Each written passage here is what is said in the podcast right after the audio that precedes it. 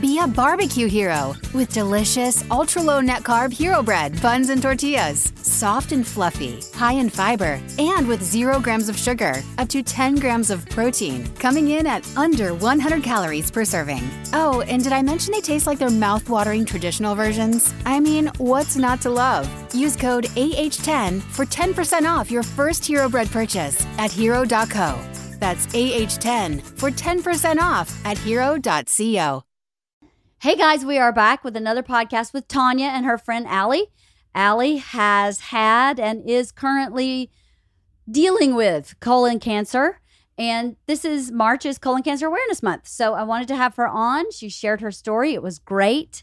Tonya has graciously offered to do another beauty counter pop up store and donate 20%. Is it? Yeah. 20% to, um, what's it called, Halston?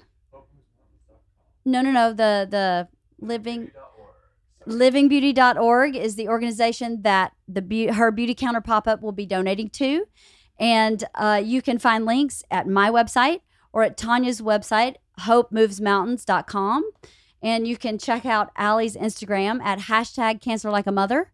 Uh, she was awesome. I'm so glad to have met her today. And I think we had a really great conversation about dealing with cancer, specific sort of to colon cancer, but also generally about dealing with cancer. So um, I know you know someone who's going through it if you're not going through it yourself. We all do, unfortunately. So I hope you enjoy the episode. I hope you learned something. I did, as I always do. And if you know someone who could use any of this information, please share it. Um, thanks for coming back every week and go to the beauty counter pop up and buy some clean products. I love the beauty counter. It's the only thing I use. I love it. So thanks again, guys. I appreciate you coming back every week and enjoy.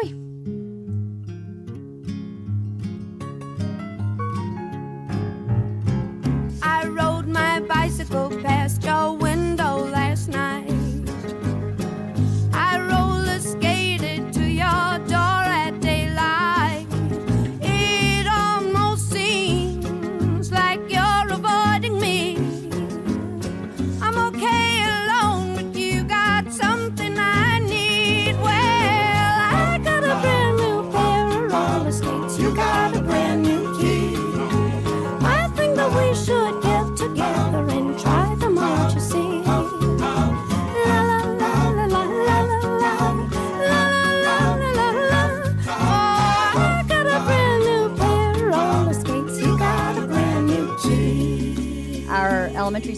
Has a world fair. Yep. And back when my kids were at that school, I was one of the like uh, people that built the fair. mm-hmm. And Scott was a really big help. The Mhm. first, I think maybe first couple years they were at Oh, actually yeah. his back stuff happened. Right. Yeah. And now he still helps, but not like building stuff as much or lugging around cases of water and stuff like Mhm. that. Yes, he was like one of my go-to people. Where's. Scott Pete? Where's Scott Mhm. Pete? Where's Scott Pete? That's what I did for the first two years. Where's Scott Pete? I know. Yeah, we kind So- of tag teamed it. He did that part, and then I did the during the fair volunteering in the Mhm, booths and stuff like that. Yeah, and Mhm. I was so I always did the building part. I didn't do that part, so I didn't really know Tonya because I didn't deal with volunteers right. unless they were building something. So, which obviously was Scott. So, anyway, I'm taking my sweater off. It's hot I know. here. I have my sweater on It's too, a- but I feel like if sauna. I, if I take my sweater off, I'm in like all black and. I'm in all black too. I, um, I started working out with a trainer, and my trainer is hard to get times, Mm-hmm. and that's why I have a heart out today. Sorry. Oh, No, no, yeah. Is no. to it's go with totally my, fine. my trainer, which I'm going to set an alarm so I can remember. I actually have to be at home by 11 too because um on top of everything else, we had a carbon monoxide leak from our What? Oh my gosh! Yeah. Uh-huh. From So- your what? from our heater. Oh my gosh! No so way. all three of us were sick um like not two months not this last Monday, but a week ago Monday. My girls woke up in the middle of the night. They were throwing up. And gosh. um I told Christopher and he was like, at the same time? I was like, yeah, exactly the same time. And he was like, go open the windows and turn off the heater right wow, now. that's amazing. he And I was like- He's so in he Canada, thought right? of that? Mhm. You don't have carbon monoxide sensors in we your house? We do, but they had And- run out of battery. Oh, And they hadn't beeped to tell me they were out of battery. That's weird. it was weird. That's defective. So, uh-huh. That's mean- crazy. Yeah. So I mean, like they tested it. It wasn't like crazy high, but it was high enough that they're like, you have to replace your heater. Wow. I mean, I don't because we rent, but Okay. Now, That's You know, crazy. Ten How thousand scary. dollars later, they have to. Something like that happened with us. I walked in the house one day and Scott was in the kitchen. I was like, Do you have the gas on on the stove? And he's like, No. I'm like, I smell gas. And he had been in there not smelling anything. And I'm like, I smell it. yeah. So the same kind of thing we called and they came out and he was like, That's just it's a really small leak. He said he was really surprised I could smell it, but I smelt it the instant I came in the house. Well, that's good. yeah. Yeah, Your super mom but senses. but but carbon monoxide doesn't have a smell. No. Also, I learned that you have to keep your your it's heavier than air, so your carbon monoxide detector should be low. And I didn't know that. I didn't either. They're all in the Mm. ceiling. I know. And LA code makes you put them in the ceiling. That's It's stupid. like part of the fire detector, right? The smoke Yeah. detector you slash. can be a combo. Yeah. You can because smoke rises, but carbon monoxide sinks. So by the Mm. time it gets up there, you're fucked. I tell you what, the city of LA for housing is the dumbest thing I've ever dealt with Mhm. in my life. Where That's are you dumb. from? Georgia. Where are you from? I'm from Texas, and I'm gonna try my hardest not to lapse into the accent that I did not grow up having, but developed after I started selling Stella and Dot. Why? Is it Because your my whole team Texas? Yeah, was yeah, okay, Texas, That makes Uh, sense. And so we would get Oh. together, and everybody would be like, "Oh my god, y'all, this is gonna be great." But you didn't talk like that. Where'd no, you I grew up in, Texas? Houston Oh, well, that to doesn't mean ca- Southern to. Californian parents, so I never had an accent. I went to school in Deep East Texas, but mm-hmm. like still never had an accent. But clearly, you But no. heard it your whole life. Of course, Yeah, yeah. So But you, yes. yeah, you heard it. So it. I'm sure I will lapse into a lilt. It's so if funny. I, I, do, thought you were. Southern. when That's you I am. Southern, but yeah, When I- not I- Southern Southern. yeah. I'm Texan Southern. When Yeah. I was little, people would ask me where my accent was from when we were living in Michigan. I was like, I don't, I'm from the same place you're from. And I, but I would say, Let's, you want to go downtown? Stuff like that. And then, you know, that adoption episode, I found out my biological family is from like Sioux City, Iowa. So I kind of have a little bit of that kind of thing. But yeah, Do you think it's just genetic? genetic, maybe. Just the way your vocal cords Yeah, are shaped. exactly. Like Well, that and she, too. you were with your mom, your real mom, Mhm. until you were, uh, you know, like One and a half, yeah, eighteen months old. So, Yeah. Oh, so, you there's some heard- yeah. picking up of Mhm. different probably. things. Right, Yeah. right, right. Yeah. And I, I don't know.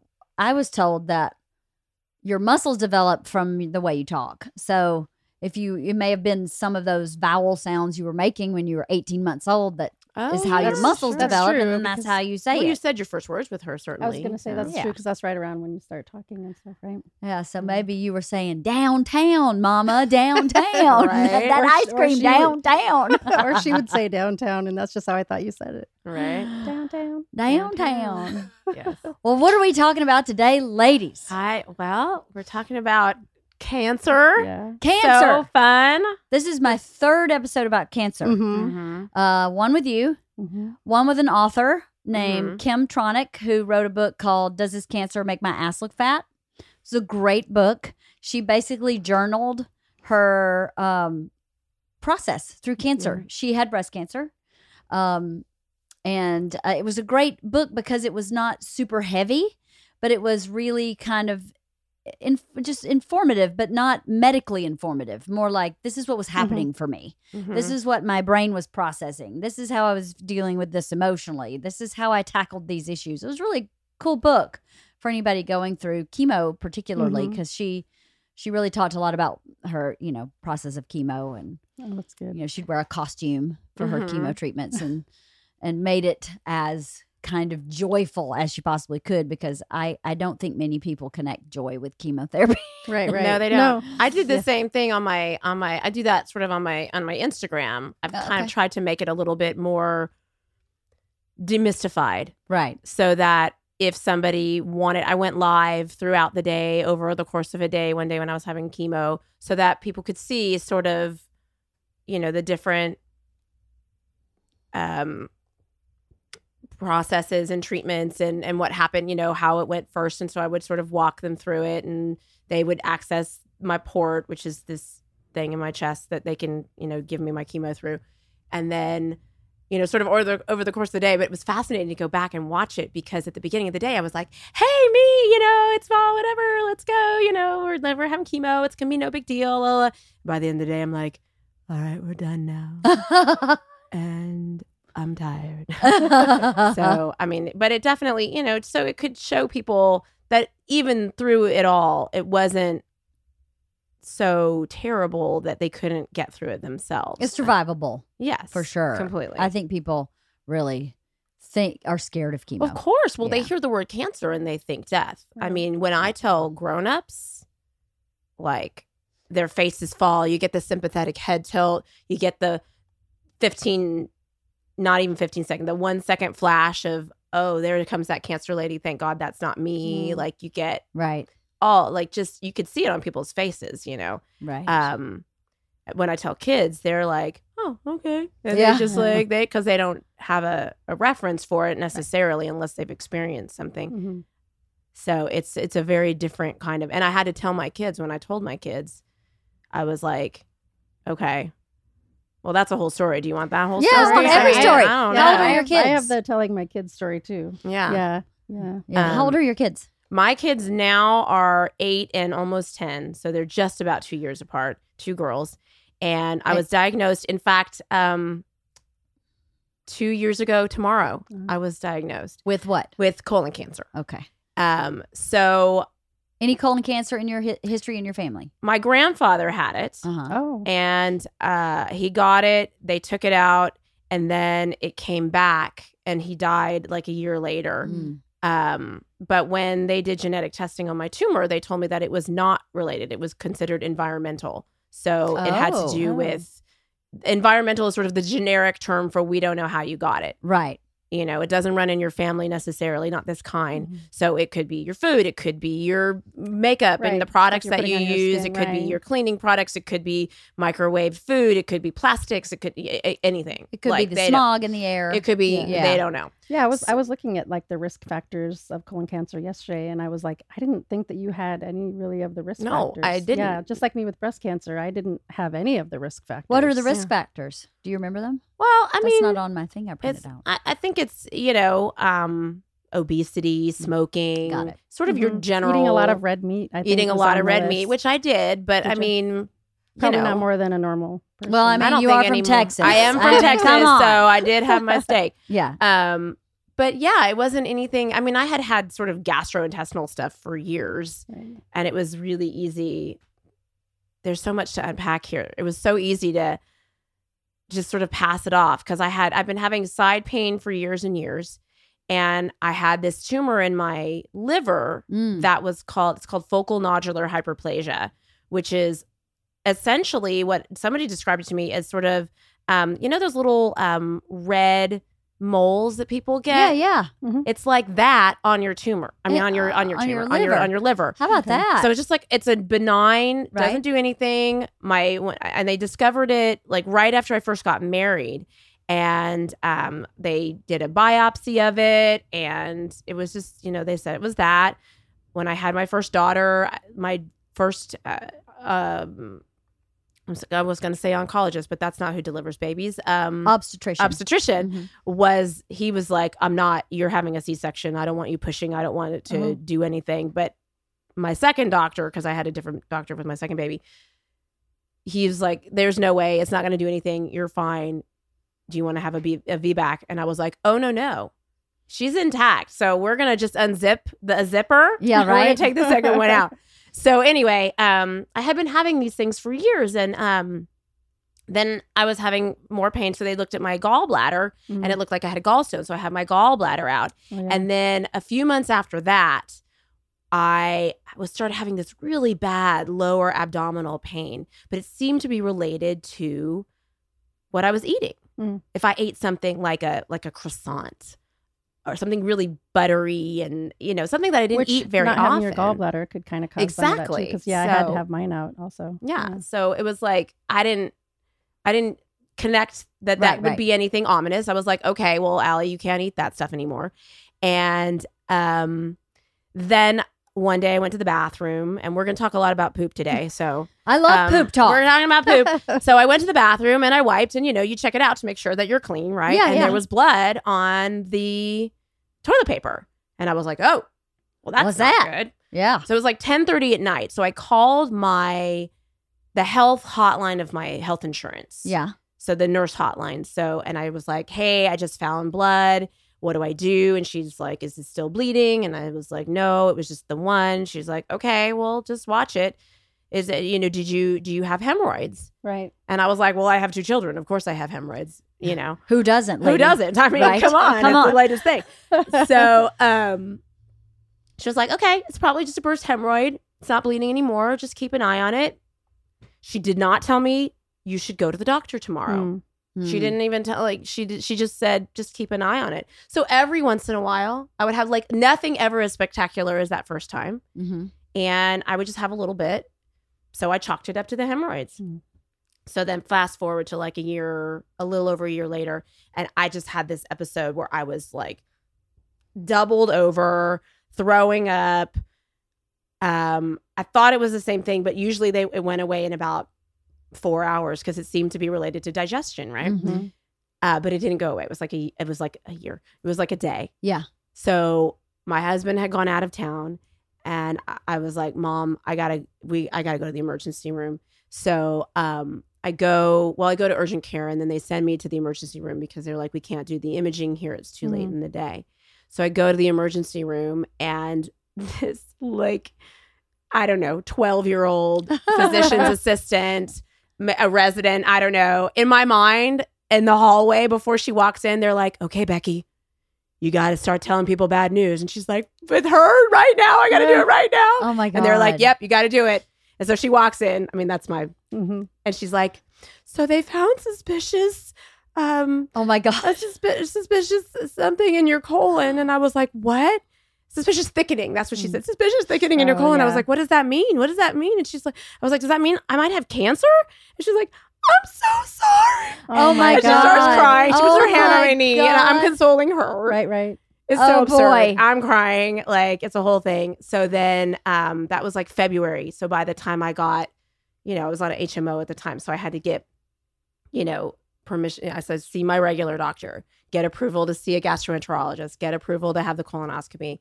The colonoscopy was March 12th, 2018.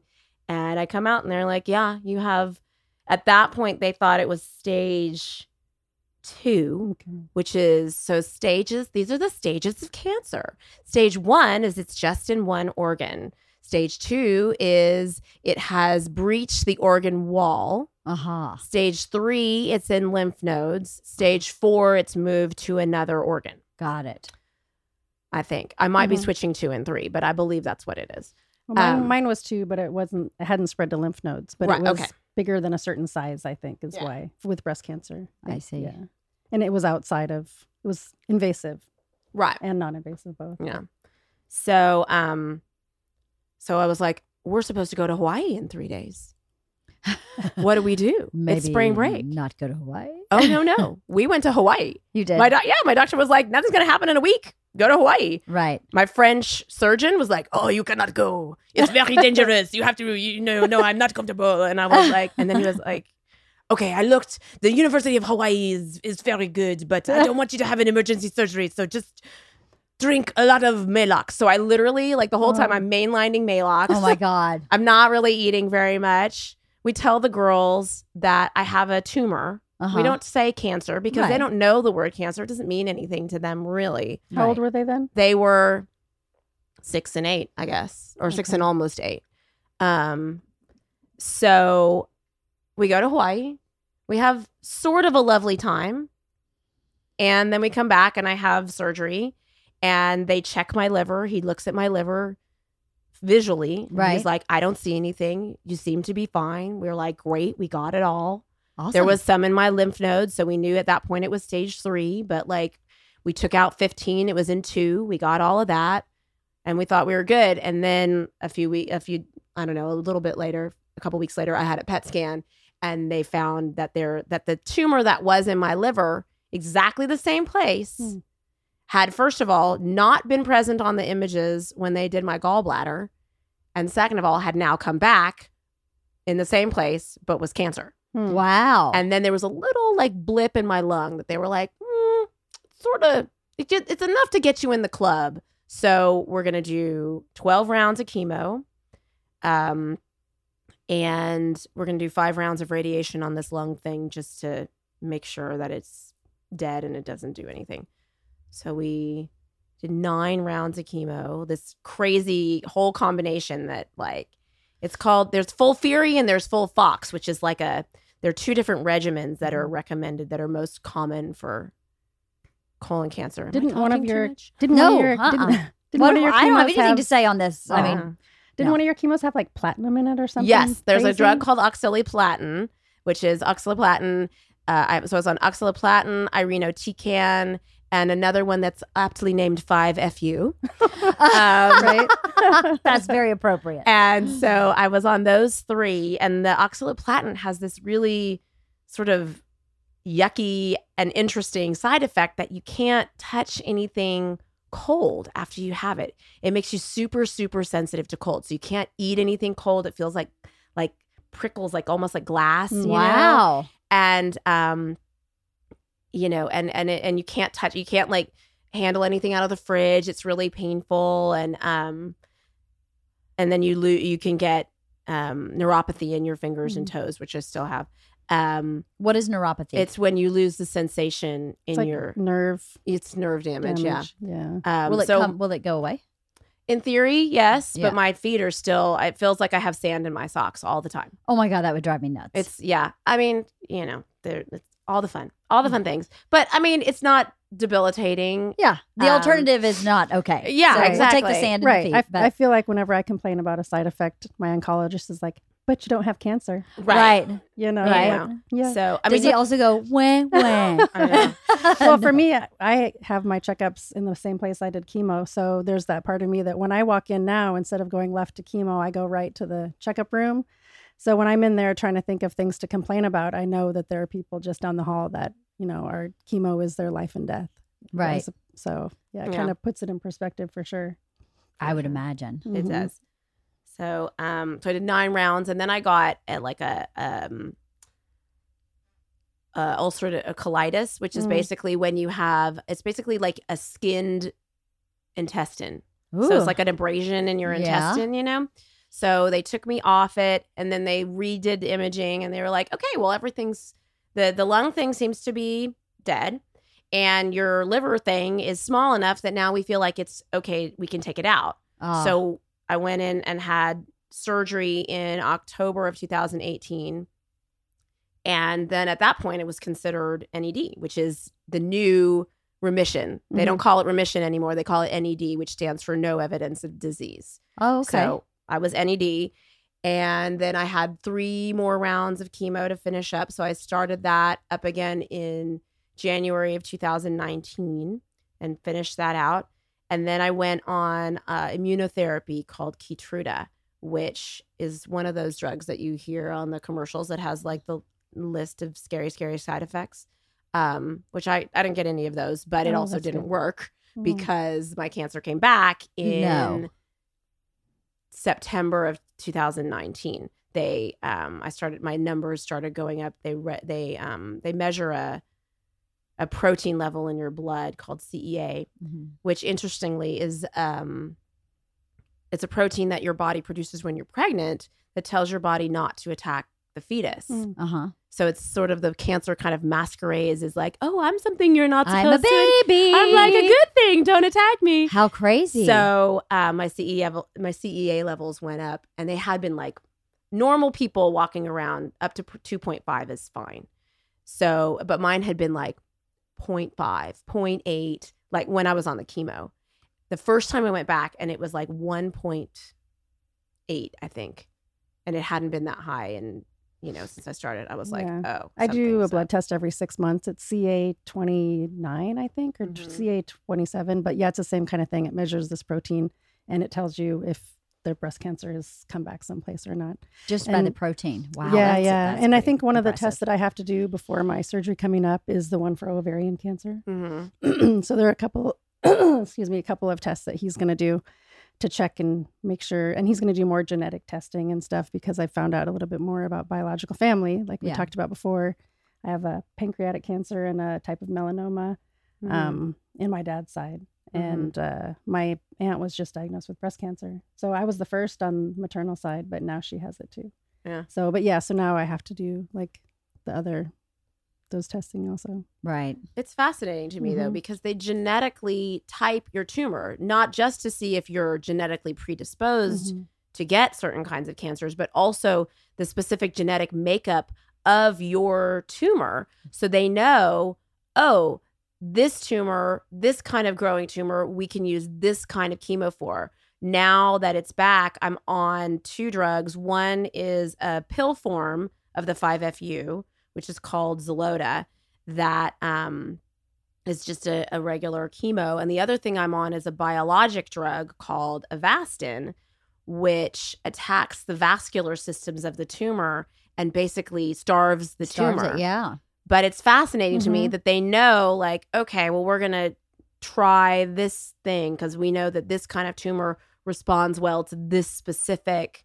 So they can be more focused with the chemo. It used to be they just sort of set off a bomb inside of you and hope yeah, for the yeah. best. Mm. But I think that's why, even with stage four cancer, the survival rates for, for colon cancer, stage four colon cancer, the survival rates are good. That's good. Right. So I think they yeah, are for colon cancer in general. In general. yes. But you know, this is why, if you desire, you should donate to cancer research Mhm. because without cancer research, they would never have discovered how to attack this from a genetic Right. perspective. I Right. don't think. Right. you And all know. the immune therapies and stuff. I mean, those are so important. I think that's the future of it for sure. I Mhm. agree with Yeah, you. your I body heard something on fighting NPR about how they treated cancer in the 1800s. And I guess they had discovered they had a cancer patient who also had strep throat. And the strep throat infection was so intense that that cancer patient's immune system kicked into overdrive and the cancer shrunk.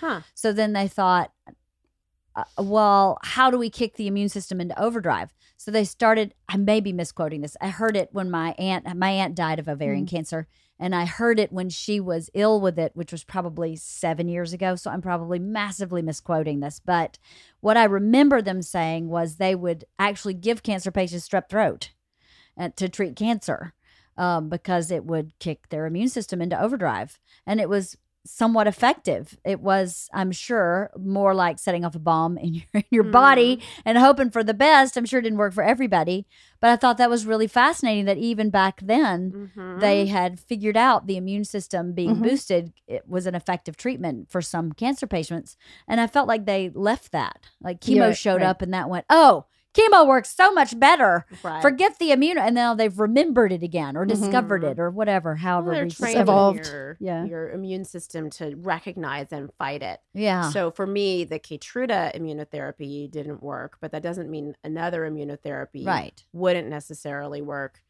Um, it's just you know a matter of finding the right cocktail hmm for what keeps you going, and the longer you keep going, the more they. I mean, there were advances even between the first time I did chemo and when I restarted it. Right. There was a there was an anti-nausea drug that used to be like I would get a drip that would take another 15 minutes or 30 minutes of my chemo time because I would be there for, you know, whatever, 6 hours right getting the different chemos. Um, so they would have to do this drip of this anti-nausea drug and then they discovered that they could just they call it a push. So it was like in a syringe and they would just sort of push it into the IV and they could do it that way. But that was an innovation that happened even just between it's amazing Jan or March of or April of 2018 and January of 2019. that's amazing in less than a year yeah, like things are changing and Mhm. getting better all the time. Um that's so hopeful yes. Mhm. that's really hopeful And a lot of doctors are embracing Eastern medicine again, which I think is so important I because it's not just about the chemo. You have to change everything. You have to change your mindset. You have to start meditating. You have to start doing some kind of having some kind of spiritual practice. It doesn't I mean I'm not telling people that they have to go to church at all because I don't go to church, but I definitely took a moment to sort of consider my partnership with the divine and what that means for me and and and who I and and how the divine kind of manifests itself in me and what I can do to kind of control the things that I can control, you know, with things like yoga and meditation and prayer or whatever that is for you. I mean, some meditation and prayer can be the same thing. Uh, I discovered Kundalini yoga, which is sort of it's not as it's not a, as physical a yoga it's more of a movement based meditation mm-hmm. mantra based yoga and there's just different kundalini mantras and and you know there's different movements that you do that are meant to sort of Align your chakras. align your mm-hmm. chakras but also you know sort of rid the body of certain Energy. you know energies and Yeah. emotions and Totally. things like that and i mean Life changing. Mm-hmm. life changing Yeah. for me truly Yeah, it is amazing. and I mean, they were the the the reaction that I had. I mean, the fact that my chemo, I mean, my, my cancer was gone as fast as it was. They didn't really, they didn't have an explanation for it. Mm-hmm. Right. And I was like, you got to do both. You got to Yeah, do you both. I agree with you. There's this great book called uh, "You Can Heal Your Life" by Louise Hay. It's a very old mm. book. Uh, do you know this book? I love Louise Hay. I have like a deck of Louise Hay cards that I she that book uh she wrote that book i guess she became a healer after she healed herself basically from cancer because she thought my toxic thoughts Mhm. even the subconscious thoughts are causing illness in my body hmm so i have cancer i'm going to treat cancer medically but i have to change my toxic thinking or it's just going to come back so Right. she started she started um figuring out how to do that. She wrote this book. I read this book in probably 1990 Mhm. so and i think it was not a new book then. Um it's a book that's still on every on the shelf in every barnes and noble. It's still very popular because she really writes the book the way you should be talking to yourself Mhm. so she'll say, I deserve happiness. Like that's how it's written. So as you're reading it, it's as if you're saying that to Mhm. yourself. It's a really powerful book. Oh, cool. I'm gonna have to get it. Um, she Yeah. also in the book lists maladies and what energetically causes those maladies, and then Oh. how you can change your thinking to address that malady, which I thought was really fascinating also because they kind of make sense. You know, if you have a problem with the knee, you have a fear of moving forward. Okay, Mhm. well, you can't move forward very effectively if your knee's out. Right. That makes sense to me. So she kind of, a lot of it's very kind of commonsensical Mhm. and new agey and It is super new agey. I think there is, you know, like I said, there's the there's this balance of doing both, and somebody brought up to me recently, sort of, not to counter all of this, but just uh, an something to be mindful of is is getting or not being able to cure yourself of cancer suddenly becomes a character flaw Mm. because suddenly if you're not able to do it if you can't because i worry about this if i don't do it right if i haven't somehow channeled the right kind of energy if i'm not you know meditating right if i'm not speaking positively to my to myself all the time am i doing it wrong is it going to come back is it somehow something that is a character Mhm. flaw and that's just one of those i think part of the sort of great unknown about all of it the why the how um, but i think there is that there there is a bit of that danger in like i said in create in making in, in considering it a character flaw Mhm. Well, I know to not be able to rid Mm-hmm. Yeah. it to rid yourself Yeah. of it Right. And I mean, that's one thing after having breast cancer and stuff, you know, I thought a lot about like, is it going to come back? Is it going to come back? Is it going to come back? And then now, you know, I have this thing on my ovary and I'm like, oh, did I do that? You know, did I worry so much about it coming back that it is coming back? You know, so I think that's like something that I know that I need to work on more. I tried I tried yoga and I would just find myself laying there thinking about what I need, need to do when I leave this Mhm. class. Your to do list. Yeah, yeah. So I need to figure something out. And there's only, what did he say, like a 10% chance that this is cancer, but they Oh, won't know until I have my surgery. So explain And- a little more so people listening because everybody knows you. Right, right, right. So Um, what's happening? Yeah. Okay. Well, so, I mean, I've been on the tamoxifen for four years. Yeah, four years. And after I saw my oncologist the last time for my checkup, I started having some spotting that really I shouldn't have had because of, so I was like, so I was pregnant, then I was nursing, then I had chemo, and then I was on tamoxifen. So it kind of um, pushed my body into menopause, basically. So, you know, I hadn't had a cycle and except for the random one here and one there for years. So I knew that when this was happening that this wasn't this was something unusual. Um And so I did go to the doctor, and she sent me for an ultrasound. And then I went to a specialist, a gynecologist specialist, and he did another. He did a biopsy of my uterus, and that, that was talking about the thickening and stuff. That can be a side effect of tamoxifen, but it's with your uterus can thicken. And I guess it's supposed to be like three millimeters, and mine was twelve. Whoa. Um, That's very thick. yeah, That's hardy. yeah. I was like, ah, That's no a hardy uterus. exactly, exactly. So, um, and so he did a biopsy of that, and he did a biopsy of um, a s- polyp that he found. Um, and apparently, I guess this polyp was being pushed out of my cervix, and that's what probably could have caused some of the spotting and stuff like that. So he took that and biopsied that, and that was both of those have been negative, which is good. That is good. But then he did another ultrasound um, to check out the cyst in my uterus. And um, he also checked the lining again. And the lining, just from the end of January to I think somewhere in February, it had, he measured it at 16 millimeters. So I was like, okay, so is it getting thicker? Are these things getting bigger? And he sent me for another ultrasound to check my ovary. And he said that it had grown a little bit. The thing on my ovary had grown a little bit from the first ultrasound to that last ultrasound. So he's like, Well, I could do the surgery, um, but now we're going to have to go in and we're going to have to check out that ovary. So he sent me to a um, gynecological oncologist. Mm-hmm. It's like I have to concentrate on saying that word It's, gynecological oncologist. it's a um, tongue twister. Yeah, exactly. um, and so that now I'm going to have, um, they're going to remove the ovary and they're going to biopsy it. And then they're going to do the other things to clean out all of the uterus and the cysts and stuff like that. Um, but they won't know for sure if it's cancer or not until they actually get in there and do it. So I'll go to sleep not knowing and I'll wake up. Either I'll wake up with just having my ovary removed in a fallopian tube. Or I'll wake up having had like a full on hysterectomy and then having to go like back to chemo and stuff like that. But um, I'm hoping that it's even if it is cancer that they're catching it early enough that it won't be too dangerous. But I'm still 10% is I feel like a good number. But you know, breast cancer it was only a 20% chance. And then with the hematoma that I had during one of my after one of my surgeries, that was like a 1% chance. So I'm like, I feel like I win the lotteries that nobody wants to win. so you know, when I wake up and I hear the it wasn't cancer, then I think that's when I can relax a little bit. Yeah, but, yeah. You know, for Do you now, know when the surgery is?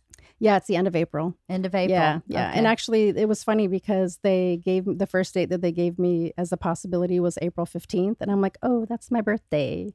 Ah, And I already spent I already spent my birthday in the hospital with one of with my one of my reconstructive surgeries and stuff. And I granted it was a great birthday because I woke up from surgery. You know, I was like, this is the worst, and then I woke up and I'm like, this is the best. right?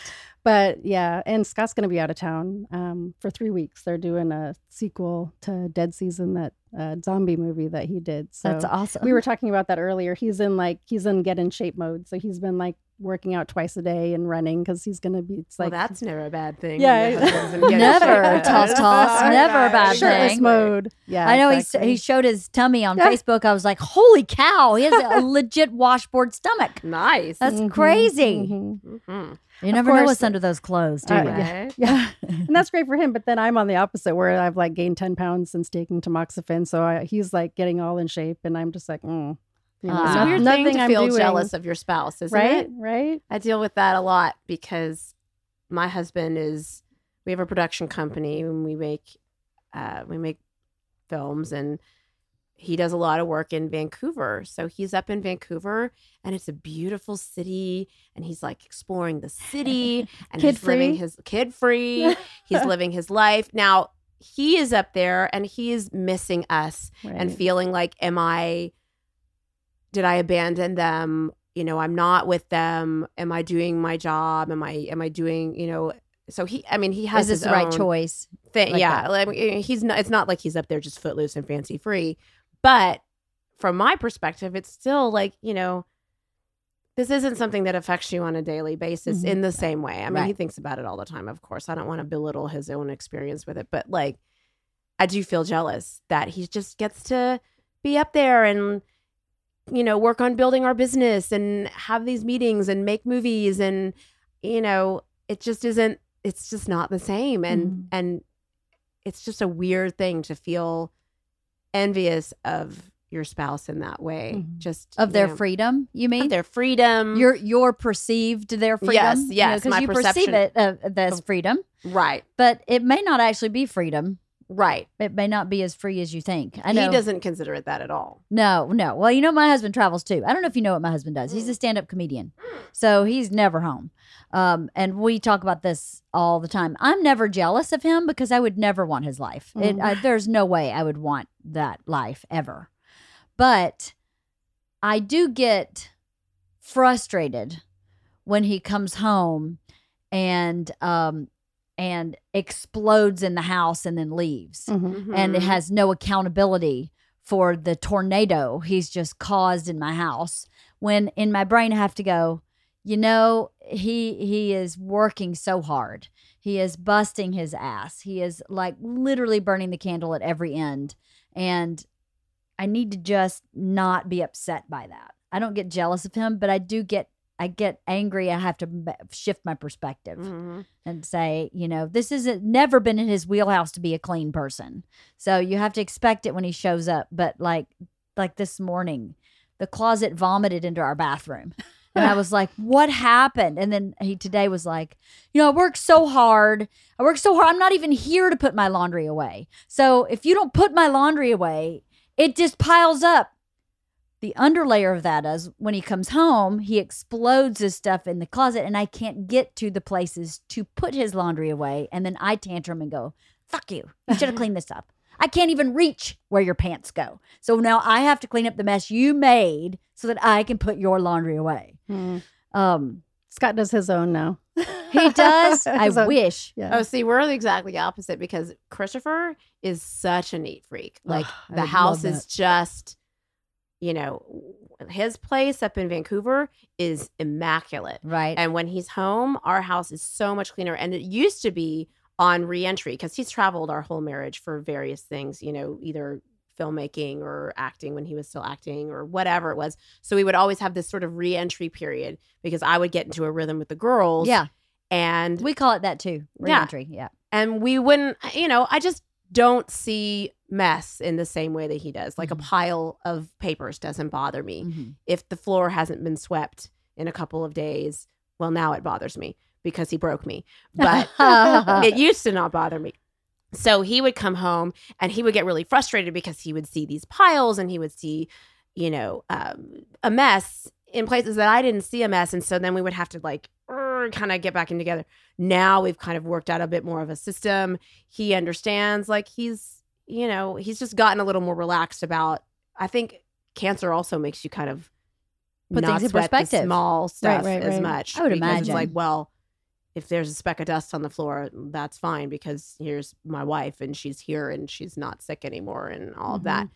so i think that adjusted it as well and just us you know i mean we've been married for 12 years i don't know what year is it what year did i get married it doesn't matter like 12 years something yeah. like that Long enough. long enough that now we kind of the the reentry isn't as uh harsh Right. because we've both kind of adjusted to to that but um yeah i don't know what the point of of, of that Doesn't Just matter. reentry and and you know spouses out of town being jealous of your spouse all of that stuff but um yeah it's just been really interesting to, So here's a question about that. why you're going through cancer. uh-huh Did you have any uh resentment or negativity toward healthy people? oh all the time You did. Oh, all the time. I would walk around and I would just be like, in fact, um, I was in home goods in September before I was re-diagnosed when it was like the I was my therapist calls it I was in the hallway.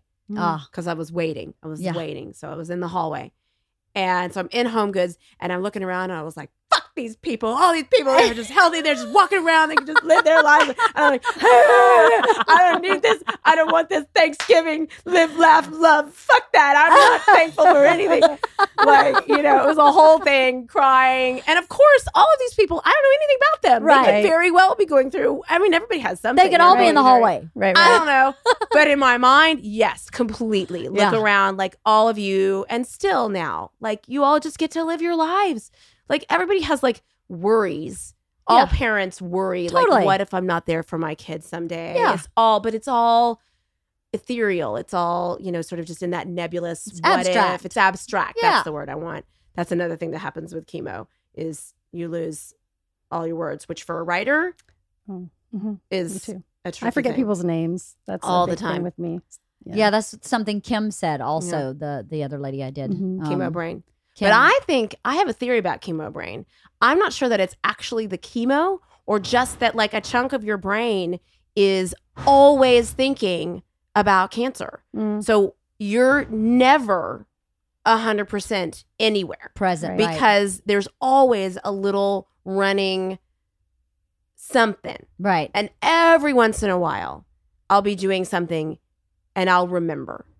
So I'll know that I, you know, I will have been, I, I forgot for a minute, Right. but it's never for more than a, you know, a few minutes at a time that then I have that like kick in and, and whatever. So I think chemo brain is just also related to your brain being distracted all the time Right. because you're just like, what if, what if, what if it comes back? What is that pain? Is Right. that a thing? Oh yeah. is this you know my my hip is hurting Right. i'm like is there cancer in my bone Right. and they're like that's not a thing Yeah, I had a pain in my foot, and it went, went on for a couple of weeks, and I, I'm like, I don't remember doing anything to my foot. And then I went to the doctor, and I'm thinking to myself, Can you get cancer in your foot? And he's like, You have plantar fasciitis. And I'm like, Okay, now do I feel silly and old? I'm like, Mm.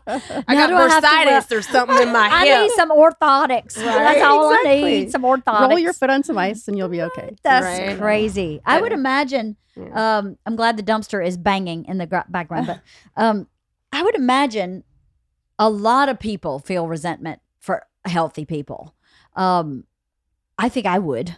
I would. I would feel very resentful that nobody Well, I think- understands my Yeah, burden. I think it's similar to of. when like a close family member dies suddenly. yeah. and you go to the grocery store. I remember that happening when my brother passed away and going to the grocery store and looking around and being so angry like how can these people go on like the world is okay when my brother just died? Yeah. You know, Mhm. I think it's similar when you have cancer. You look around and you're like, don't they know, Yeah. you know, this horrible thing that's happening? Yeah. especially this time Mm-hmm. because i don't have any outward symptoms Mm-hmm. the first time i lost all my hair and i could walk around and i'd be like oh that's cancer lady it's a whole it's well it's two sets of problems because one when you're the cancer lady then you get the sympathetic head tilt yeah. and the flash of thank god it's not me and the you know just people don't know what to say and they don't know what to do and they give you a thousand mugs and things that say fuck cancer and i'm here to tell you that psa we, mu- we don't need any mugs or tea we we got it Right. covered we have all the mugs and tea all we need That's is funny. just like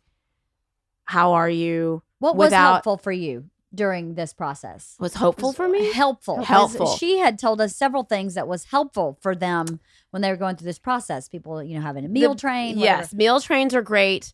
Anytime somebody says to you, I'm going to do this, I'm going to come over and do your laundry, I'm going to bring you a meal, I'm going to pick up your kids, you know, I'm going to take your kids to the movies, whatever it is, but they tell you what they're going to do. They don't say, What can I do? Right. Because that puts a burden on you to think of Ah, something that they can do. Right. So just it doesn't matter. Like even if you bring over, you know, like find out what they like to eat and bring them a little something, something healthy. Don't bring crap because they're suddenly I mean, I certainly was all of a sudden very aware of what I was putting in my body.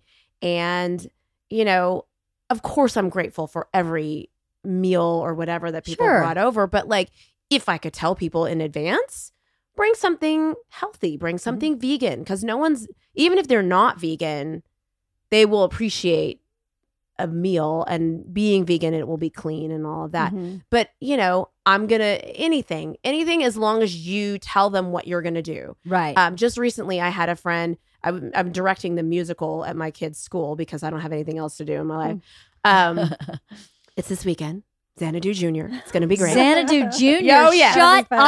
oh i'm so excited Are there gonna be- roller skates? there are no roller skates i Oh, had to man. promise the principal that there would be no roller skating Oh, because she was very worried about the roller skating. So there are no roller skates, but there is plenty of glitter and ELO music. And I love it. The kids are playing in a live band. And Amazing. It's going to be amazing. I love Xanadu the So- movie. Oh, yes. You know, we almost for sure. named this room Manadu. Oh, Well, there you go. I was gonna have it painted outside. Manadu. That's funny. That's So, awesome. and now I That's lost my train of thought. What was I talking Sorry, about? sorry, sorry. You were Um, saying. Oh, uh, my friend. oh, So I've been directing this thing, and she was like, I'm coming to help you with rehearsal one day. I'm not taking no. I know you need help. I know you're overwhelmed. I'm just coming. tell me the day. Mhm. I'm coming. Yeah. So it was just like that kind of stuff. That's super helpful.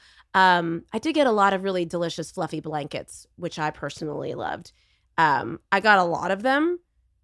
So I mean, you know, but if you're looking for Mhm. something, I think you know a knit hat is always a nice thing to Mhm. get. Um, or something consumable like food or whatever, because I had If- friends donate to a cleaning company. yes, So I had credit, so I could have someone come and clean Yes. the house once a week. Yeah, yes, because I was had all these surgeries and I couldn't do anything. Mm-hmm. So that was something I think a lot of people didn't think about. People think about the food and stuff, but then here I am sitting in my house thinking I can't carry things, I can't do Yeah. this and that and the other thing, and I can't scrub the tub. So that was really really helpful. there is an organization Mhm. that Cleaning provides for a cause. They do cleaning for a cause. Yeah, Um, but they're Mhm. like booked up. I looked into it. Oh, What's it called? It's called cleaning Clean- for a cause. Cleaning for a cause. Yeah. and they they they it's it's house cleaners who volunteer to come in and clean your house, Mhm. and you know, which is while you have cancer, it's specifically for cancer patients. Right. Um, but there are actually a lot of uh, organizations that are really kind of dedicated to providing support services for cancer patients, and um, actually one of them is the Foundation for Living Beauty, which I think is Oh right. the the, the organization one? that we Okay. that I want to support. Okay. That So- actually works out really well. We're going to do a beauty counter um, online pop up, and the proceeds we're going to donate to this organization. It actually sounds like it'll fit really well with the beauty Yeah. counter, um, you know, as a company. It does. Mhm. It does. So the Foundation for Living Beauty was created by a woman. Um, I'm blanking on her name. Sorry, but chemo is real. Um, her mother had breast cancer, and she created this group to be a support system for women that was kind of nurturing and allowing women to explore alternative healing modalities and really getting that second source of support. So they have all kinds of really amazing yoga retreats and this goddess wellness retreat where you go for 4 days to this awesome. place in Malibu. It's like a it's a it's a, a monastery in Malibu. Oh, I think I've been there. Wow. I think I've walked around that. Place. It's a beautiful place. Mhm. Anybody can go, and it is called something that I'm not going to remember because um, Chemo brain. chemo brain, and also just on the spot, I, I won't remember what it's called. Um, but it's in Malibu, and if you look up, it's a Fran- Franciscan Friars retreat. If you Google those two things, I'm sure it would come Mhm. up. But it, was just it was four days of you know meditation, essential oils, eating workshops, um, you know, a sound bath. That's another thing I highly recommend. If- Yeah? sound bath. What is a sound bath? I've don't- heard I've heard the phrase too. and Oh my like, gosh. No idea what that Y'all, is. It is glorious. So a sound bath is when you you lay and you meditate and a I don't know what they call themselves, an artist or a you know a a, a, yogi, but a sound bath person, a healer, maybe Yeah. they would call themselves. They have an array of specifically tuned instruments, bowls, usually either a crystal bowl or sometimes, you know, the metal bowl you've seen, or Yep. chimes. They have this beautiful thing that's called an an ocean drum Mm. that's like a rain stick, but it's wide and flat, like it's round and wide and flat, and you tilt it from side to side, and it sounds like the ocean. So your body is receiving all of these Mm. healing, soothing, beautiful tones, and they're all designed to have a specific effect on the body. And you come out of it just feeling rejuvenated and refreshed and relaxed and like it's lovely. And there are lots of places that do it. There are people that do private sound baths. Um, I go to the Yogi Tree. I don't know if I can shout them out, Yeah, but totally. the Yogi Tree Center for Growth, and they have sound baths Oh, there. Um, and usually my Kundalini classes will end with a short meditation and sound bath there. But um, anyway, so yeah, like sound baths, amazing. I highly recommend.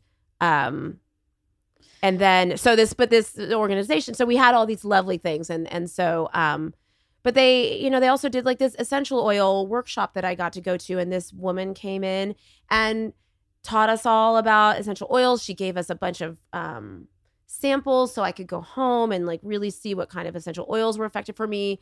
One of them was really great for sleep. Ooh. If I don't have to take something for sleep, yeah. it's so much better. I've been taking Ativan, but like Mm. Ativan makes me super Oh, emo. It makes me sad. Ativan Yes, does. yeah, it's I a found that out. dark- Yeah, yeah. I can't take it for more than a day. It helps Mhm. with nausea. Also, It does. That's what I would try to take it for was nausea. But then I noticed if I took it for more than a day or two, I'd suddenly feel really sad. Yes. How crazy. Super dark. You go Yeah. there. It's a very dark place. Like Interesting. the coming off of Ativan because I think it affects your serotonin levels. Probably. Yeah. So, um, Interesting. but it does help. It did help me sleep. oh but, yes, it yeah. will put you right to sleep. It's a delicious way. The, the, the, the, the going to sleep is great. The next day, you're like, why is everything so hard?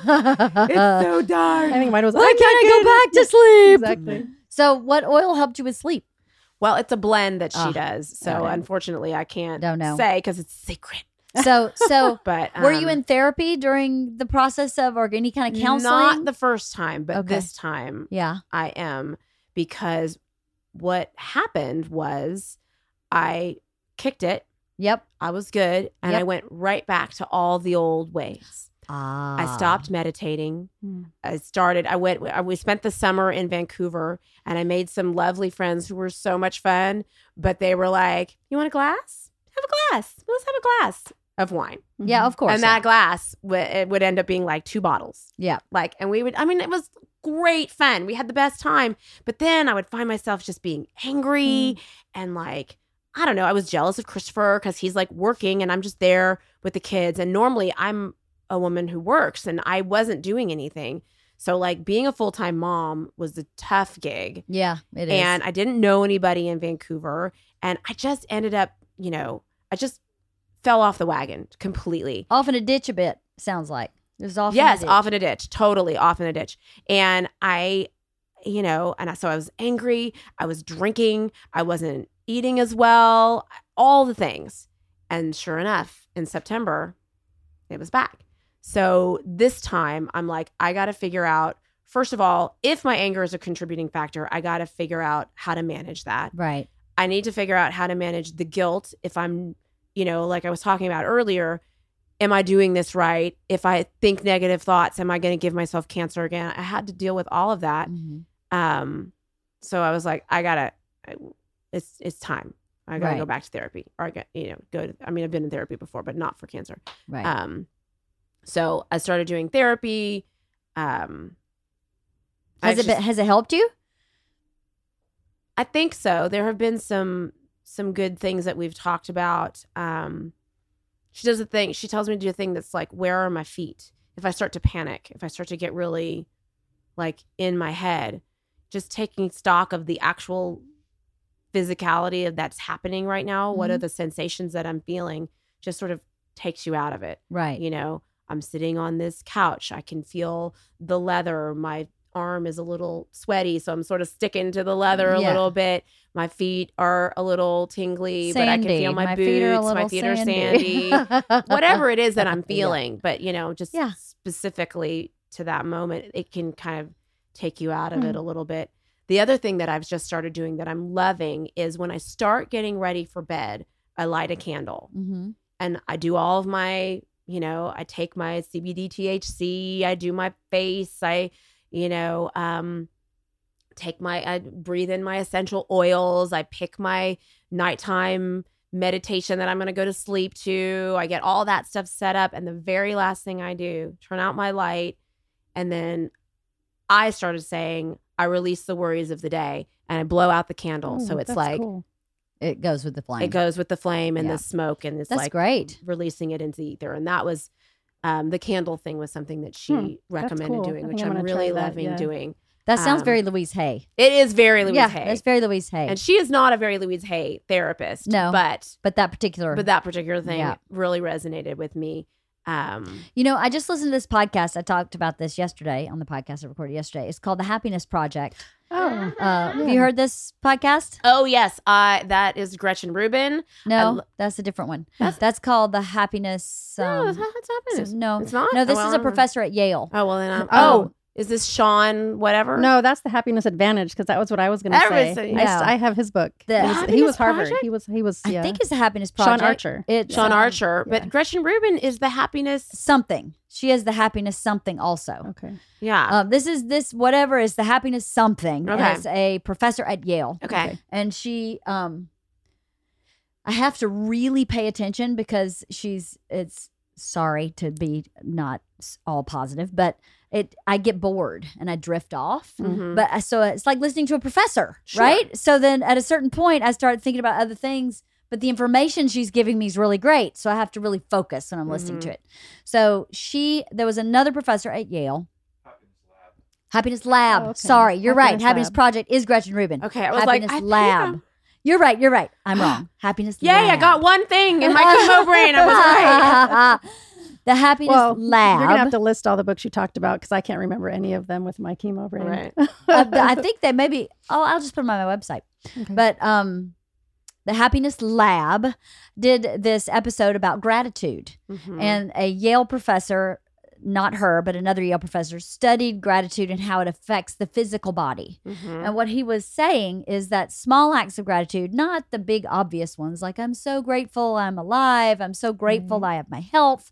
Obviously, those are pretty obvious. We're grateful for those. But like the really marking the small ones, like I'm really grateful you loaned me your pencil. Thank you. Mhm. I'm really grateful for that. And logging them somehow, it doesn't have to be a physical, like written log, but saying them out loud or really, really acknowledging those small gratitudes Mhm. he found lowers cholesterol, Hmm. lowers your blood pressure, and seems to help people stay on their long term goals. Hmm. Particularly, they studied weight loss. So, people who were working on weight loss, if they really logged their small gratitude every day, were able to achieve their goals more efficiently, effectively, and maintain them. Hmm. As opposed to people who didn't do that kind of gratitude um, project. They just didn't weren't as high achieving, I guess, as the people who had all this gratitude. So I just thought that was such a fascinating way to look at how you end your day. Mhm. As I had said to my kid, my kids and I do this thing at dinner, and my, and my husband when he's here. We say, "What's your favorite part of the day? What's your least favorite part of the day?" And now we've added, "What are you grateful for?" And it can't be anything big. Okay. Uh, it has to be something really small. And it's amazing to watch them process their day and find something they're really grateful about that's simple. Like it's super easy to see the big things. Uh, so I've asked them too to just at night before you go to bed, just write down what you said at dinner. You've already said it, so you don't have to come up with it. Right. Just write it down. And it, you don't have to say, I am grateful for. You can just Mhm. say, Tommy loaned me his pencil. Right. I mean, the journal is about gratitude. So it all goes without saying. You're grateful for whatever you've written there. And I, you know, it's hard to get a kid to journal, but I've started doing that myself. And I'm a pretty grateful person. Like, I'm one of those people that walks around in the day listening for God. uh, I'm not religious, but I am really spiritual and I feel very connected to God Mhm. and I watch and listen for what is being said to me. And sometimes there's nothing. But sometimes when something happens, I go, that was, that was, thank you. Thank you for that moment. Mhm. Thank you for It's a God wink. People whatever. it the God wink. Exactly. Mhm. And sometimes they are really simple, like, you know, Finding your keys. like finding your keys, like the Bert putting the keys in the basket, which Mhm. never happens. If he puts the keys in the basket, I go, oh, thank you, God. Thank you. But to write it down and to keep a log of it, we were talking about this yesterday also. It's amazing to see a body of work. Mhm. You know, if you do it day after day, you feel that day after day. But when you write it down, you can see it. Well, there's power in the written word. A hundred percent. I was a writer too for years Mhm. but just to see the volume of gratitude in a palatable, palatable like I can hold it in my hand, Yeah. tangible. Yes, I have. I'm so grateful for all these things. It's got to be life changing. Yes. It has sure. to be. I mean, I was just at the Oprah, you know, day of whatever it was called, Oprah's wellness tour that she had. Oh, Oh, I don't know about this. Oh, she's like going around. It's the it's it's she's partnering with uh WW, which used to be Weight Watchers, and now they just call it WW. Okay. Um, and they're doing this wellness tour, and she's going all over the country, and she has different people come and talk I and think I read. Didn't she like fall or something during? She one did things? fall. Okay, that's. I was at one of those there for the falling. Oh, you were Oh, there. Um, Oh I my was there. I saw the fall. Um, and she handled it beautifully. And it was, I mean, by the end of the day, we had kind of all forgotten about it. Oh. It really was like not. It's becoming like a big thing. People are very like, oh, Profel, Profel. And I mean, Stedman raced to the side of the stage to make sure she was okay. A couple people came out, got her up. Was it here in LA? It was here. It was at the forum, Oh, cool. and um, she was like, and she was talking about balance at the time. oh, that's, that's, was that's really what I read. She was talking about that. She was talking about balance. And then she was like, wrong shoes. So she kicks off her shoes. She walks around barefoot. Everything's fine. Yeah. You know? But anyway, at that, um, I don't want that to be the takeaway Mm-hmm. Right, from right, right. here because it wasn't the definitely, it definitely Mhm. wasn't the takeaway for me from that day. Um, but she did talk about the power of, of gratitude and writing it down and having that connection to, you know, that physical connection to the things in your life that that you're grateful for. And I think, yeah, there's been lots of studies about the power of joy and happiness. Brene Brown talks about it a mm-hmm. Oh, I love lot. Yeah, she does. I love her. I love so her. I love her because she's just so Texan. Texan. she's so relatable. Yeah. It's she it, is. none of it is and she presents herself as a flawed human. right? Yes, Mhm. it's all That I it's all love. just like I'm working through my shit. Yeah. If you're working through your like she's like if you're not in the arena then you I don't I'm not interested. If you're not working on yourself too then I don't I'm not interested in your opinion, but if you're in it with me, then Yeah. let's go. And I love that. Like Yeah. she's so awesome, but she also, you know, does a lot of research on on shame and vulnerability Mm-hmm. and also the flip side of that I think which is joy and hope and Mhm. love and um so there's been so many studies that show that and yet as humans we always go first thing is you know the negative like this uh, well the coronavirus is a prime example Yeah. we're all going to this extreme place of fear get all the water get all the toilet paper y'all no one ever said the basic city services are going away Right. Right. no right. one's losing water No, no, one's, one's losing water. I know. like you can still go to the store grab some toilet paper and come home yeah. It's Well, not like it's I'm fine. always stocked up on toilet paper though because I hate being out. Yes. Yeah, So I am I get too. it from Amazon, and I I'm do too. Auto delivery. Yeah, I exactly, just auto exactly. ship. That's the other thing. Ooh, cancer people and everybody set up auto ship for like toilet paper, paper towels, dish soap, laundry soap, hands uh, like just mm-hmm. The stuff shampoo, just the stuff that you always Yeah, use and gonna you don't want to forget. I have that stuff. Dog food. I never have to lug in a big old thing of dog food. All that's on auto ship. I get it. You know, you set up whatever Mhm. you know. Of course, then you're supporting the devil, the devil that is Amazon, the devil. The- Well, you could go to Chewy. I was- Hmm. You could do Chewy. They do auto ship too. What's Chewy? dog food. Chewy.com is for dog Yeah. food. Oh, well, there you go. Dog food, cat food, and chicken food. Chicken They do it all auto ship. Love it. Um, yeah, it's a it's a brave thing, I think, to to face cancer. I think uh, we were talking earlier about my aunt who was a nurse and had ovarian cancer, and I think she knew she had it before she went long time before she went to the doctor and was afraid. Mhm. No. And instead of just going in there and warrioring up and saying, get this shit out and let's move on with life to an extent, obviously, life is, I'm sure, never the same. She, and I think many people like her, perhaps made the choice to push it aside because it's scary. Well, that's You what happened with my grandfather. And it was a really interesting sort of a family, I don't know, legend in a Mhm. way, a family story that he waited too long. Everybody would be like, he waited too long. He was afraid. He was afraid. Yeah. And he Mhm. didn't go and he, and he waited too long. And there was this feeling of, I always got a sense that everybody was a little mad at him for not going soon enough. And I was always like, check your body. You got to go. You got to go. But then when it happened to me, the same thing. Mm. Interesting. The same thing. So I didn't inherit his cancer, but I did inherit that. But it's, it's human nature, I think. I think it is. I, I did a podcast with Bert, with Jim Gaffigan's wife, who had a pear shaped tumor in her brain. Mhm. It was a benign tumor, but it obviously was in her brain. So it affected all kinds of stuff.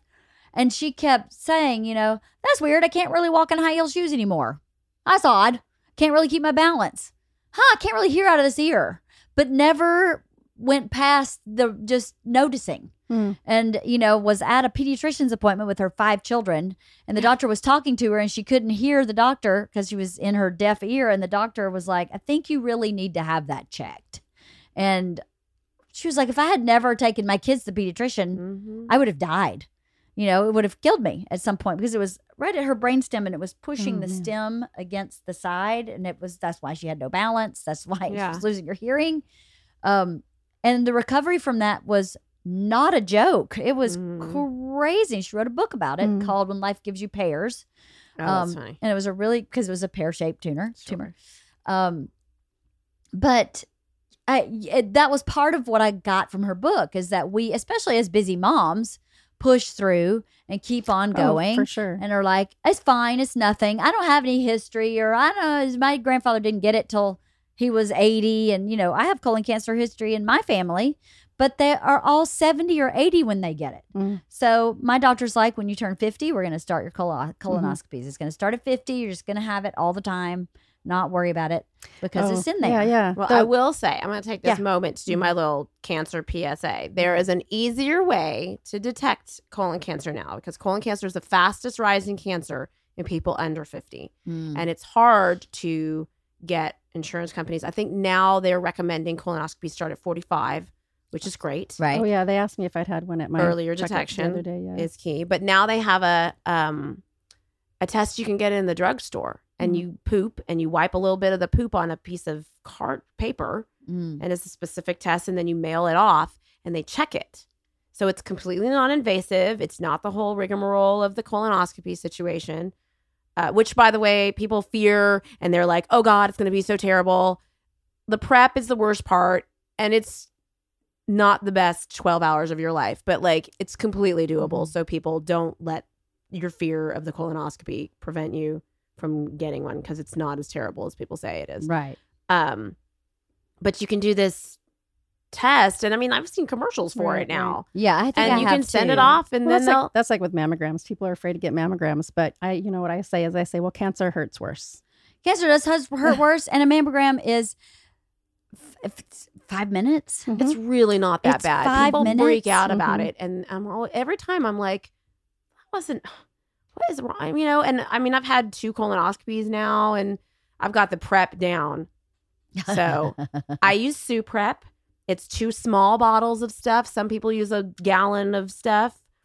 I use. I like the Suprep. is I this pay- like for an enema It's well, it's a it's a drink. a drink So what I do, here's what you do. If you get the Suprep, you get the Suprep, it's a little bottle. You get it really cold and you put a straw in it and you suck you hold your nose, suck down as much as you can, have a piece of lemon Hmm. right next to you. As soon as you finish drinking it, suck on the lemon because it's got this weird sort of bitter medicinal kind of aftertaste. Mhm. That's kind of the worst part of it. But the lemon for me counteracts that. So I suck on the lemon and then um, I drink a little water and then I go back in until I've drunk this whole little, it's like a Yoo-hoo sized bottle. And um, and then you just have to drink water. right And then you pee out your butt. sounds like a body shot Yeah. like drink lemon drink Pretty lemon, much, drink pretty much. lemon and then Um, you you And then pee you out poop- your you butt pee out your butt. nice But the thing I was worried about was that, you know, when you have like an upset stomach and you're peeing out of your butt, it's crampy Right. and painful and it's terrible. And I was really worried that it was going to be like that. And Yeah. it is not. it's not So it's literally like you feel like you have to poop. You feel like I got to poop right now. yeah And you go in the bathroom and you pee out your butt. But it's not, I, you don't have the cramping and the Sounds I, very pain. I, I was gonna say I have IBS, so I feel like that happens to me all the time. I I gotta go right now. right this minute. Yes. Well, and now that I'm missing a foot of my colon, Right. there's that too. It's like, and the chemo that I'm on now too. Also, it's like, oh no, Mhm. there's so no with way the to- chemo now is this this is the path to to better there's no surgery for this particular Well, my I have all the oncologists. My my liver surgery surgeon oncologist um does want to take it out. I have two little spots in my liver and I had two spots in my lung. As of um December, the spots in my lungs were PET negative, Mhm. so presumed dead. awesome And uh, as of um, a couple weeks ago, when I went to see my liver surgeon again, um, it's not. There's no uptick on the. Um, M- there was no uptick on the MRI with contrast. So the things in my liver appear to also be dead. Um, so I've Good. I'm NED in theory again, but he does want to take them out because he wants to make sure he want because if we take it out, then they can analyze it Right, and they can be sure. Yeah. Yes, it's it's dead. This That is actually sense. the the program. This program is working for you. Got it. Um, so and you know the the chemo effects this time, like the bottoms of my feet are Mm. peeling and I Mm. get blisters on the bottoms of my feet. So I have to stay off my feet a lot. And um, Oof. I mean, you know, so easy for a mom who's essentially Right. being a single mother Totally. to not be on your feet. No problem. Yeah. Um, and then um, How much longer do you have to take the chemo? I don't know. Okay. It might be sort of like a ongoing, Ongoing? thing. My pharmacist at the uh, infusion center uh, says that he's had patients on Avastin, which is the biologic thing. The other thing that I'm on, Mm. that he's got a patient who's been on it for like ten years. Wow. It is affecting my blood pressure, Mm. so I don't know that they'll keep me on it for that long. But um, even with this time when it came back, they were like, "There's like 13 different combinations of drugs that we haven't even tried yet." wow. So I don't want you thinking. And my and my liver guy was like, "We're still looking towards cure for you. Like Right. even with it coming back, That's I great. See that path for you." That's And I'm great. like, "Great, Love that path. I love that. I choose do that. I choose that. I, yeah. We never did tell the story of how we told our kids. Do we want to? Do we Oh, want to tell yeah, that story? Yeah. Do we have time? I don't have time. Okay. I, I ran out of time 10 minutes ago. But We well, I, I being it was breast cancer. Real quick, I told them, I you know, I, they were little also, and I said, you know, it's like your your teddy bear, and if something happens to the stuffing inside your teddy bear, we have to take the bad stuffing out, and then we put in new stuffing, and that's basically I That's said. So great. I have a big bump right here, and the doctor's going to take it out, and then he's going to put in something new. Mhm. So I, that was, I think, a kind of a relatable thing that could help kind of explain it to a kid. And I think that might work for, you know, different types of cancer. Totally. Like even, you know, like, oh yeah, I have this like little thing here. They have to take it out and then it's going to be okay. The doctor takes out the bad stuff. right. Yeah. Yeah. Yeah. That's a great way of putting that. Mhm. Kind of Mhm. Simplified. yeah, I just, I just, I just, I told them, you know, I have this thing. It's called a tumor. Um, eventually, it came out. One of Emerson's friends, like, in sort of a terrible way, told her that I had cancer. Mm. Um, Oh, so that was sort of a mess. But beyond that, when they came home and we started talking about it, I was like, okay, here's the deal. That tumor thing that I had, we already knew that that was, I have a tumor. It's a thing in my colon. They're going to take it out, whatever. Um, this is, it, it's a, a thing called cancer. And there are two different kinds of cancers there's a really scary bad kind. And then there's a not so scary kind. Mhm. That's, Mhm. you know, you have it, they find it, they take it out, you have some medicine. You know, the medicine can be a little hard and I'll lose my hair and Mhm. whatever, but you'll be, o- I'll be okay. Right. That's the kind that I have. But when grown-ups hear the word cancer, they think of the other kind. right. So that's why you're going to see people looking very worried and concerned that's really smart. Way because they're it, gonna they're gonna be thinking that but i want you to know the truth of what it is and you know it's this so Mhm. you know that that's what it is. Mhm. and so i mean you know there was obviously more to it than that but that was essentially what we talked about um the stuffing thing is really good too i mean That's really especially when they're little it's like Right. that's something they can kind of understand. conceptualize and understand. Yeah, but even the knowing that there's two different kinds, that's really really smart too because Mm-hmm. you're right. People react like you're you're dead. Mhm. You got one foot in Well, the yeah. grave, When one I- foot in a banana peel. Yeah. When I did ask them, what do you think of when you hear the word cancer? My one daughter did say dying. And I said, well, and I said kind of a similar thing. I said, there are some types that people do die from. I said, but I don't have that kind. So, you know, because their breast cancer is very treatable and stuff Yeah. these days. So it was a similar kind of a thing. I was Mhm. like, nobody has ever said in all of this, no one has ever s- talked about a timeline, Right. Talked about anything other than this is the path to Wellness. cure, Mhm. to wellness, Mhm. to, um, you know, even if it, it becomes a chronic thing, it comes back. We know how to treat it when you have a flare up. Right. It's not, you know, it's just not the same thing. I Mhm. mean, It's not a death sentence. it's not this No. particular kind, not a death sentence. That's wonderful. so, yeah. Um, Not to say congratulations for that, but congratulations for that because that's really great. Yeah. If if they're, you know, I guess if you my I have a great aunt who's had leukemia uh, since I was in high school, Oh, wow. and I'm 50 this year, and she just keeps doing these rounds of chemo, mhm. and she's still alive. Mhm. And so you just never know. Mhm. It's not necessarily the worst case scenario every time. I mean, my aunt with ovarian cancer, it was the worst case scenario. And they told her that, and she knew that. So Mhm. we could get ourselves together uh, as much as one can. Mhm. Um, but you know, leukemia. What's that? Thirty-five years later, she's still here and still fighting the fight. So Yeah. you just never know. I think you really do have to treat it on a person by person basis, not not even a case by case, but a person Mhm. by person, because two people could have the same type of cancer, and and experience it very differently. That's right. I think. Christopher and I say that's my husband. We say, you know, the, there's the statistics, but I've, the statistics don't apply in this case Right. because I'm already outside these s- Right. statistics as far as how it all went down and how it went away and Yeah. all of that. So we can't looking at the numbers, hearing, you know, anytime I see an article that talks about, I just stop reading Yeah. because it's like I don't.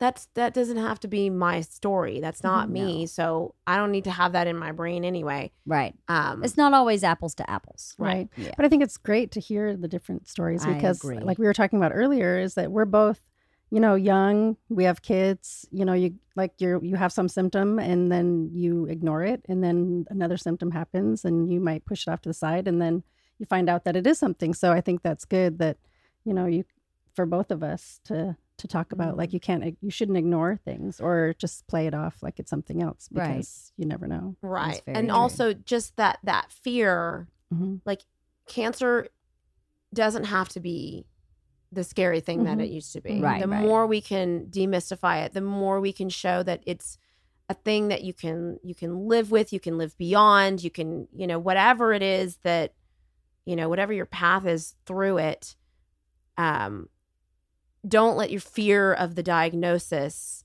Right. prevent you from going in Mhm, because mhm. the truth is if you get the diagnosis then the scariest part is the moments before when you're in treatment Right. that's not the scary part the scary part is the moment before so if you Right. can get through that then you can get through the rest of it That's because right. that's the part the unknown is the part that's the scary Mhm. part What's the saying? The only thing to fear is fear itself. right? they say that So Tonya's setting up a beauty counter store uh, a pop up, a pop-up. pop up, yeah, yeah. for for how long? Um, I think it's for it's open for either ten days or two weeks, and so we'll Okay. open it up the day um, that this airs, and yeah, and then the proceeds will go to the Foundation for Living Beauty, and it's uh, I think it's foundationforlivingbeauty.org. Certainly, you can Google Foundation for Living Beauty. Livingbeauty.org. Thank you. I'll put a link on my Okay. website, Um, and and then it I'll, is a beautiful organization, and I highly recommend it. It's for all women going through uh, any type of cancer. any type of Mhm, cancer. that's I do wish, I, I wish there were more of those kinds of organizations for men because Mm. women are so good about reaching out and kind of forming that community and giving each other support.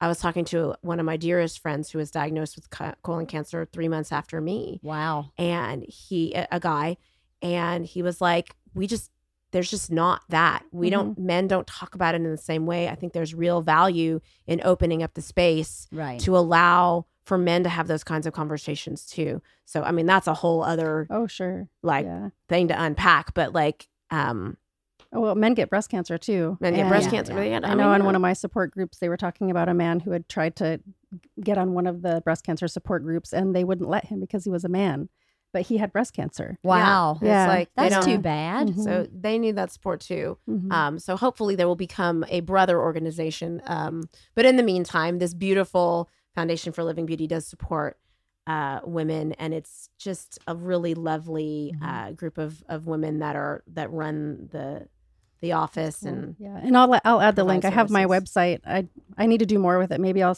do more with the blog with the gratitude stuff. But I have my hopemovesmountains.com, Mhm. and I'll put the link to that on there as well. So if people click links on there, they can find that organization also. So you can go to movesmountains.com, uh, hope Hope uh, hope moves mountains. hopemovesmountains.com, Mhm. and there's a, a link Yep. tab Mhm. that will have the link to the foundation. It'll have the beauty counter link um, that they can, you know, d- uh, get some things and donate to the pop up. And then um, I'll put the link to the organization as well, so and they can I'll find out more my about it. Instagram. If you search for hashtag cancer like a mother, That's my hashtag. Hashtag cancer like a mother.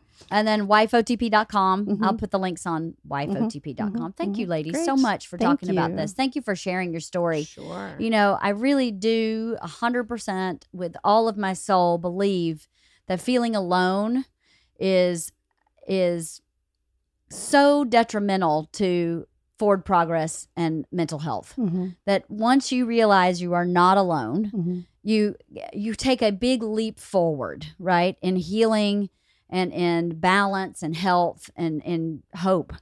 So uh, maybe someone will hear your story and not feel alone. I hope so. I hope so too. And to learn, maybe not to be so afraid, to just take the bull by the horns and and or feel the fear and do it anyway. And feel the fear and do it anyway. And yeah there's a great book called feel the fear and do it anyway. I'm, I'm, um, certain there is. there is. I've read it a long time ago. But thank you for sharing. I appreciate it. And thank you for bringing Ali to this yeah. podcast. I, know she, I always yeah, love seeing you always. I know me too. Um so until next time mm-hmm. thanks for coming.